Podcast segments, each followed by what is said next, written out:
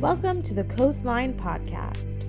We exist as a church to help connect you to God and the people around you, to help you grow in your faith, and to challenge you to go into your community sharing the love of Christ. Three things connect, grow, go. If you'd like information on what is going on at Coastline, follow us on Instagram and Facebook or email us at hello at coastlinensb.com. Yeah, so as Brian mentioned, I, uh, I work with an organization called Young Life here in New Smyrna Beach. Um, it's really exciting. If you guys know uh, my wife and I's history at all, we were missionaries um, and got forced off the field uh, during COVID. But, but for us, that's really our heart is like going to the people that are just far from Jesus um, or, you know, have never set foot in a church. And uh, we, we were back in the States and kind of ended up at this crossroads. We didn't really know what we were going to do with our lives. Um, and I ended up, I, I, mean, God just opened a door for me to work for Young Life. And uh, what Young Life does is they partner, um, they come alongside churches. So I get to work with Coastline, I get to work with Salty, I get to work with Edgewater Alliance. Uh, we're partnering with First NSB, uh, Atlantic Coast, like a bunch of different churches in New Smyrna Beach. Um, that don't necessarily have the budget for a youth group or, or don't have a full youth group. Um, and so I get to kind of come alongside and provide like a youth group for all of New Smyrna Beach. Um, and the cool thing is, Young Life's heart. Uh, obviously, there's kids that come to church and need a youth group, like we welcome that and we love that. Um, but their heart is to go to the kids uh, that aren't in church. And so, a huge part of my job is like I'm at the high school volunteering multiple days a week. Um, I'm in the process of substitute teaching there, um, and so so part of my job is just to build relationships uh, with teenagers um, and, and, love them and care for them and uh, give them an opportunity to, to experience Jesus. And so um, I've been very blessed with that. Uh, Coastline has been a huge support. When you guys give, that actually part of that goes to um, Young Life New Smyrna Beach. And so I really appreciate that. Um, but it's really awesome. So if you have any students or you know any students, uh, I would love to meet them, connect with them, and uh, get them plugged into our group because it really is a cool thing. So I am super excited uh, to be here with you guys today. Many of you have heard me speak before. Um, I love uh, getting to teach God's word. I think it is one of the coolest things. Uh, and for me, you know, there's a couple reasons I like it. Um, one, uh, it's kind of a selfish reason, but for me, I, am constantly trying to learn. Like, I love God's word, I, am kind of like a Bible nerd. And when I get to teach something, um, it, it kind of helps me work through it a little better. And so a lot of times when I actually talk to you guys, I'm not teaching you something that I've known forever. I'm like, oh yeah, I have this nailed down. I could write, you know, a 10-page paper on this most of the time it's stuff that I'm, I'm kind of working through myself. Um, and it's exciting and it's fun for me. And so uh, today I've had a message. Uh, it's actually a series, but we're going to stick with a message for now. Um, since college, uh, I've had this, this idea of preaching uh, a series comparing the, the Roman Empire that Jesus lived in uh, to America. And for a long time, I, I, I, was like, man, that would be such a great series because there's so many parallels. Um, you know, the Roman Empire was the most powerful nation on earth. Um, they had the greatest military, the greatest technology, the greatest wealth. I mean, they were the pinnacle of human beings in their time. Um, and, they, they, they believed it. Um, they believed that they were the most powerful. They believed that they, and, and, there's just a lot of similarities that I think sometimes us as Americans fall into. Um, and it was also kind of a crazy time. Uh, you know, the Roman Empire was known for, for just like crazy partying, for sexual debauchery, and, and some things that I think a lot of us, we, we, we've seen in our culture um, with the rise of technology and, and just some of the craziness. And so for a long time, I was like, man, that would be such a great series Rome and America. But then, as I've over the years studied the book of Romans and Paul's letter to the church in Rome, um, you very quickly realize, and this is true for most of the scripture, uh, this scripture is never, never going against uh, culture. It's always an indictment of the people of God. And so when Paul writes to Rome and he writes the church in Rome, he's not writing about all the people that, that aren't believers, that don't know Jesus. He's writing to the people that do know Jesus. And so as I began to study the book of Romans, um, I thought, man, uh, this would be a great series uh, for the American church based on the church in Rome. And so today, as I go through it, um, I have two goals. One, I hope that by the end of this uh, message, if you are ever intimidated at all about reading the Bible or diving into God's Word or just being like, man, it's so different, so, di-, and I, I, we all feel that way. Um, I hope that this will give you a little bit of a basis uh, to dive into the book of Romans and be able to read it for yourselves. Second, I hope by the end of this message, uh, there are a couple terms that we've used often in the Christian faith. Um, and I, I think in a lot of ways we've kind of missed the bigger picture of what they do and how they apply to our lives. And so if you guys have heard me preach before, you know that I tend to get a little teachy. I don't know if that's a word. Um, but, but I like to go into stuff. It gets me excited. And so uh, I ask that you bear with me. It's going to be a little while before we get to the scripture. Um, but my hope is that by the time we get to the scripture, you will have such an understanding that you will, you will almost be like a person in that church in Rome that when you hear Paul's letter, that the words and the things he's saying, uh, that you'll, I won't have to do very much explaining. That you'll already understand what he's talking about and what he's getting at. Um, so I'm going to pray for us, and then we're going to dive right in. Dear Heavenly Father, uh, Lord, thank you so much uh, for this opportunity that that we just get to gather and hear your word, um, a, a, book that's thousands of years old, um, and yet still speaks to our lives today. Uh, Lord, I pray right now that you will, you will give me clarity um, and that you will give us eyes to see and ears to hear, and that your Holy Spirit will be present with us uh, as we dive into your word together. We love you, Lord. In Jesus' name I pray. Amen. So there's a couple things going on in Rome that you need to know about. Um, the, uh, the, the churches in Rome, um, so Paul's writing this letter. So a lot of times we'll read these books and, and we kind of misread them or use them a different way, but Romans is a letter to an actual church. It's a group of people that meet together to study God's word and to grow in their faith. Um, one thing that's important for you to think about uh, is don't think of it as church like like we are right now. But Brian just talked about small groups, and we know that's such a huge part. Uh, uh, and if you're not a small group, I didn't even. It's awesome that it worked out this way. But that is such a key part of this experience in walking in your faith. So when Paul writes to these churches in Rome, it's less of like a gathering like this, and it's more of these small groups that are meeting together, that know each other, that love each other, that can hold each other accountable. Um, and so if you imagine this letter, it's being written to like all the small groups in Coastline. So I want you to picture that first. Second, there, there were some issues in Rome. You know, a lot of the letters we read from Paul, he's writing to churches and correcting them because they've done some things that, you know, they've kind of gotten off track. And one of the big issues in Rome is that they are a divided church.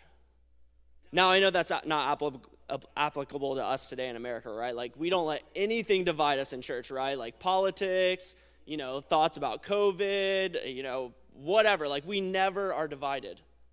So bear with me for a little while, but you have to know there's a huge division in the church of Rome. And so, as we dive into this, I want you to think of, uh, of some of these, these things, but a lot of times I think we misread the book of Romans. I think often we, we misread a lot of the Bible um, because it's just, it, it's kind of challenging. But the book of Romans, especially, has been a book that for a long time uh, we've used it um, almost like an algorithm or a math problem. So, how many of you ever heard the term the Romans road to salvation? So it's like this whole plan, like if you do A plus B plus C, that equals salvation. Um, and, and, not to say that there's not, not insight into how we follow Christ in the book of Romans, but that's not the, what the letter was intended for. It was never meant to be picked apart and used to justify certain doctrines. Um, a huge part uh, of the reason we're actually here today in America um, is because of something that happened in the 1500s called the Protestant Reformation. A big part of the Protestant Reformation was actually based on the book of Romans, uh, Romans. And, and it's why we have churches like Coastline today. It's probably why the pilgrims actually made their way to America. Um, but in a lot of ways, we took the book and we kind of boiled out what was going on, the context, the people. We made it impersonal. We made it uh, just like a problem to equal a solution. Um, and I don't think that's how it's meant to be read. You know, Brian talked about fishing. That's one of our favorite things. That's one of the things we connect over. And I, uh, a couple years ago, I got my captain's license, and I'm actually trying to work to be a fishing guide on the side. Um, I love people putting people on fish. It's so much fun to me. I'm not always great at it, um, but I'm working at it. I'm trying to become a great fisherman. And I think that what separates a good fisherman from a great fisherman is knowing what's going on underneath. So a lot of fishermen will hear, oh, I have a spot. I have a great spot. And, and, so they go there and they catch fish and they have this one spot and that's what they fish. And totally, sometimes they catch fish in those spots, right? But a great fisherman just doesn't have spots. A great fisherman knows, hey, the redfish are going to be at this spot this time of year because the weather's this way and the moon's over here and the tide's moving this way. And if all that's reversed, then that, those fish are going to be at a different spot because they know what's going on underneath. And so I think when we read the Bible, it is so important that we know what is going on underneath the, the scripture. That we don't just pick it apart, but we, we actually know the undercurrent and we know why the person's writing to these people and what's going on in their lives. So, what was going on in Rome? So, Rome was a divided church. Like I said, it was multiple house churches. Think of it as small groups. Um, but there was one really big issue in the book of Rome, uh, in the book of Romans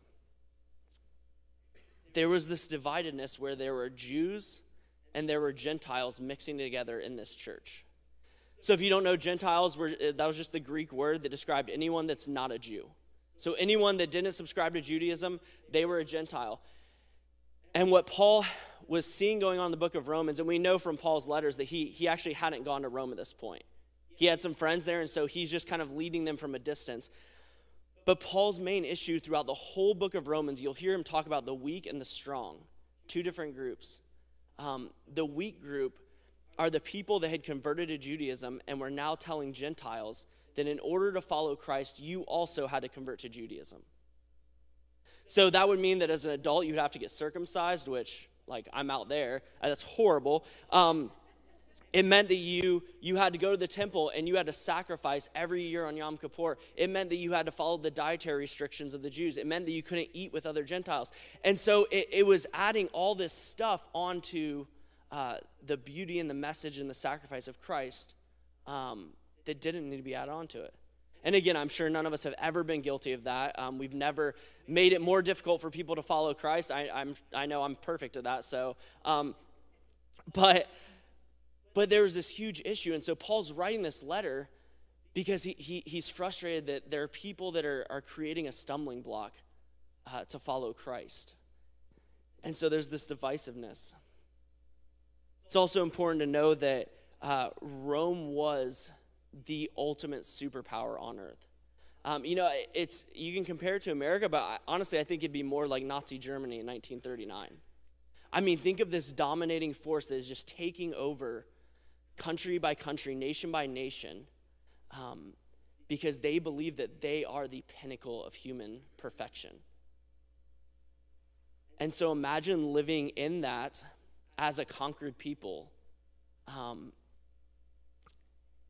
and it would be like, like I, I imagine like Paris in 1939, where there's Nazi propaganda and there's statues of Hitler, and, you're just inundated with Rome that's what this church is living under. And so Paul is writing them in the midst of that. It's also important to know that a lot of times we read the Bible, we read it uh, like individuals. Like, hey, Paul's talking to me. Uh, almost every instance of the word you in Romans is the plural form. So just read it as y'all. If you guys go home and read your Bible, scratch out you, write y'all.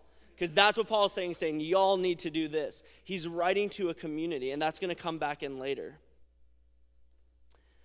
But the issue is people are, are making roadblocks for people to follow Christ, and, and Paul's trying to correct that. So now that we understand a little bit about the background, and again, I said I'm going to get teachy, bear with me. I promise we're going to get to the scripture. But I want to talk about some of the definitions, some of the words that we're going to encounter as we go through this beginning of Romans 1. Um, the first word uh, that I want us to look at is the word uh, gospel. So Paul's going to use this word a lot. If you've been in church for any amount of time, um, you, you've heard the word gospel, you know what it is, you probably have an idea of what it means. But something that's kind of crazy, and maybe you're just a lot smarter than me and you've already gotten here, but it's taken me a long time of following Christ to realize this. A lot of the Christian words, you know, the Christianese uh, we use, um, before they were written in the Bible, they were just everyday words. So there, there are some words that in Scripture, Paul like strings together a bunch of words and invents a word and makes it, um, uh, you know, mean something new. But all of the words in this letter that we're going to use, they were words before they were Christian words. They were everyday common words. And so the word gospel was, was actually the Greek word kerygma. Um, and, and, I just like saying that because it's fun to say, kerygma. Uh, but kerygma meant something very, very serious in Rome. Um, the word kerygma uh, was the word that, it, that they used to describe uh, the good news of Rome coming into your nation. So as Rome was conquering nations, uh, as they would as they would force them to take on Greek uh, culture and the Greek language and the Greek way of living, uh, they said that they were spreading the gospel. They were spreading the good news of Rome through force. So as you read this letter, know that it is a very, very political letter. Paul knows exactly what he's doing, so they are spreading the gospel of Rome. The next word that we're going to encounter is the word peace. To us, peace is a good thing. Um, how many of you in school learned of the Pax Romana? That's, that's literally the peace of Rome. Uh, and again, that was tied to the gospel in the way that when Rome would conquer a nation, uh, they would say that they are, they are making that nation peaceful uh, through war. It's kind of backwards, right? Again, I'm sure we've never experienced that. Um, eh, but, uh, but the peace of Rome uh, was not a peace that we think of when we think of uh, the beautiful peace of Jesus. It was a peace that came through war and bloodshed and conquering and dominance. So Paul's going to use that word. The other one is Lord. We see that all throughout Scripture. Um, the word there in Greek is kurios. That was a word that was specifically designated for Caesar, the leader of this Roman Empire. Anyone who would use that word in reference to themselves or anyone besides Caesar was subject to death. So when you see Lord in all caps in the New Testament, that is Paul or Jesus or one of the other writers going against, it'd be like speaking out against Hitler. And you would be as, in, in as much danger as someone living in Nazi Germany uh, back in that day, maybe more, if you were to speak out against the emperor. Another word he uses is slave. Um, Paul constantly constantly refers to himself as slave. Um, and it's kind of important. The Greek word for slave is doulos. Uh, a lot of times in your, your uh, Bible, it'll be translated bondservant. That was translated and, changed later on, uh, kind of during the American Civil War um, and the antebellum period, because they didn't want slaves identifying uh, with these characters uh, in the Bible. But, but the word's not bondservant. That's kind of prettying it up, you know, churching it up. The, the word is slave. And we're not going to get too much in that. I could preach a whole series on that. But think about this guy, Paul, the leader of the churches of the world. And he consistently doesn't refer to himself as a leader or someone to be followed or someone to be elevated. He constantly refers to himself as a slave. In the Greek and Roman world, a slave wasn't even a human. You weren't human unless you were a free man. So Paul constantly refers to himself as a subhuman person. I know for me that's convicting in how I live my life. The final two words that I want to focus on, and these are really um, what, if you get nothing else from, from all my lecturing, uh, I want you to come home with these two words. Uh, there was this system in the Roman culture called the patron client relationship. Now, this is going to get really teaching, really nerdy. I apologize. But this patron client relationship was a huge thing. Um, I was trying to think of how to relate today. It's kind of like a redneck handshake. Um, maybe something a little more complicated. But but so we we live in a, a commerce culture, right? If I want to buy something you have, or I I want to you know borrow use you for some sort of service, I pay you money, right? It's goods and services we exchange, and that's something that happened in the Roman world. But another huge institution was this patron client thing, and this is a huge thing. You can Wikipedia it. Um, the patron client relationship was kind of a, a sort of a, uh, a, an allegiance system. And so the patron was a wealthy or influential political figure in society. They were someone who was dominant, who was powerful, who was successful, who had influence over, the, uh, over society. Um, and their friends who were, because it was all about dominant uh, domination, subordination in the Roman culture. Uh, they would have friends, and those friends would be clients. And so the clients would come to the patron and they would ask them for help, whether it was getting out of debt or maybe they need to get out of jail or they, they're running for office and they need someone to support them or they're opening a business and they need a loan. And so the client would come to the patron ask for this help. And the patron would give them that help in the word uh, charis. That's the word we translate grace. So the patron would give the client his grace. Now, this was a free thing that they could take, but it wasn't free uh, if you didn't give something back. So it was commonly known that if you were to accept a charis from a patron, then you, as a client, had to return uh, a word called pistis. That's a word we translate as faith. So you'll see all, I hope this opens your eyes when you read the New Testament. All throughout Scripture, you will see faith and grace side by side. And that's not because that's Paul making something up, it's Paul's using something that already existed in the world so that people could understand what God was now doing. It was a common term that Paul used to explain uncommon things. And so, a big thing that happened in that Protestant Reformation that I told you guys about in the 1500s, it was a pushback against the Catholic Church. The Catholic Church for 1500 years had been the only church uh, that existed on earth. And, and, while they did some amazing things, they, there had also been a power struggle. And so, one of the things the Catholic Church said was that you had, in order to be saved, you had to do all these things. Well, this guy, Martin Luther, looked at books like Romans and Galatians, says, no, you, you're justified by faith. So you don't have to do all those things to have a relationship with Jesus, which is totally true. But I think in a lot of ways we've swung really far in the opposite direction of making faith a simple belief. Something that if I just believe the right things and I just constantly, like, no matter there's no doubt, there's no whatever, I just believe the right things, then I'm in the right relationship with Jesus. For me, I, I can't reconcile that with the rest of Scripture. You know, we see guys in the Old Testament, if you read Hebrews 11, that's the faith chapter. And, and Paul goes through all these guys that for centuries had been faithful uh, uh, members uh, of the, the family of God. And we see throughout Scripture these guys that constantly wrestled and doubted their faith. God's people were named Israel. Um, before that, uh, they got their name from a guy named Jacob.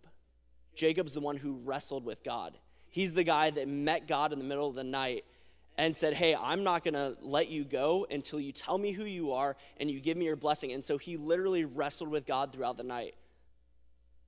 God then changed his name to Israel. Do y'all know what Israel means?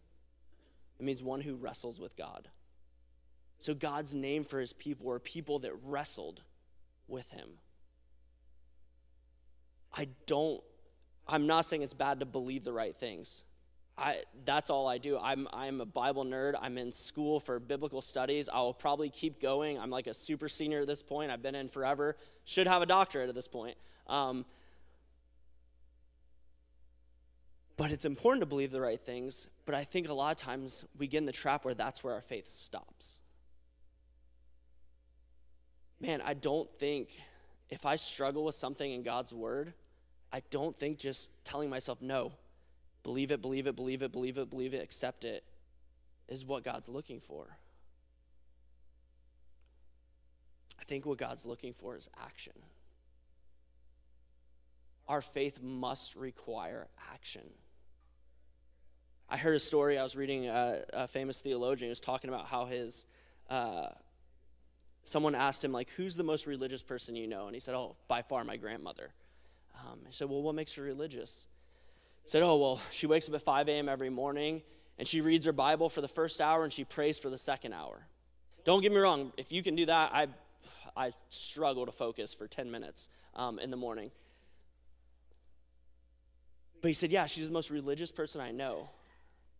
He said, But she's not the most faithful. And they said, Well, what's the difference? He said, Well, when she goes out in the day, she's the meanest person you'll ever meet. She's racist, she's horrible to people. And I think, again, a lot of times these are the practice, and reading the Bible and praying are some of the most beautiful things we can do.